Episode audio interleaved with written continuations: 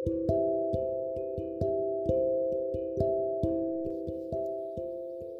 day. I am Apostle Wisdom Fentola, the set man of Rescue Mandate International Ministry, Ikorodu, Lagos. I perceive in my spirit I should pray with you and bless you. But before then, I want to read from the book of Isaiah, chapter 58, verse 11. Isaiah 58 11. It says, And the Lord shall guide thee continually, and satisfy thy soul in drought, and make fat thy bones, and thou shalt be like a watered garden, and like a spring of water, whose waters fail not. This is the plan of God for your life. That as a child of God who obeys God's word, who dwells in God's will, you are at this critical time in the world. Receive guidance continually from the Almighty. And He says, He will satisfy your soul in drought and make fat thy bones, and you shall be like a watered garden and like a spring of water whose waters fail not. The world is going through tough time. At this critical time, you need God.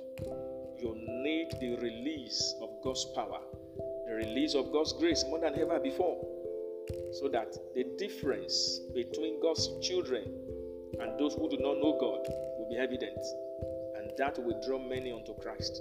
And I say to your life, the word of God will come to pass, even in your life.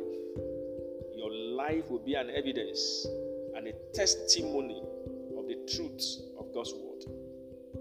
Want to bless you. Father, in the name of Jesus, I want to give you praise and thanks over your people. Thank you for the things you've done for them in the past. Thank you for what you are doing right now. Thank you for what you will yet do. I appreciate you for seeing your people through this pandemic. It has been you, Father. Receive all the honor in the name of Jesus. Receive all the glory in the name of Jesus. Lord, I bring your people before you and I ask that you will guide them continually.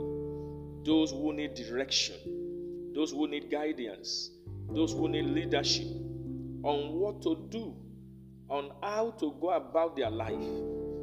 Those whose life have been shattered and broken by this pandemic, Father, may you guide them. May you lead them aright. Those who think, What can I do? What business can I do? Father, I pray, may you lead them. May you show them your will in the mighty name of Jesus. And I pray, Father, that you will satisfy your people. You will satisfy their soul, even in this drought. Father, I also pray you will make fat their bones. You shall make them like a watered garden and like a spring of water whose waters fail not. I bless you with the blessing of the Lord. May the rain of heaven come upon your life. May the rain of heaven come upon your dry land. May your dew come every day. You will experience God. You will see God in action. At this critical time, the Lord will arise and bless you. Your doors are opened. Every closed door is open before you.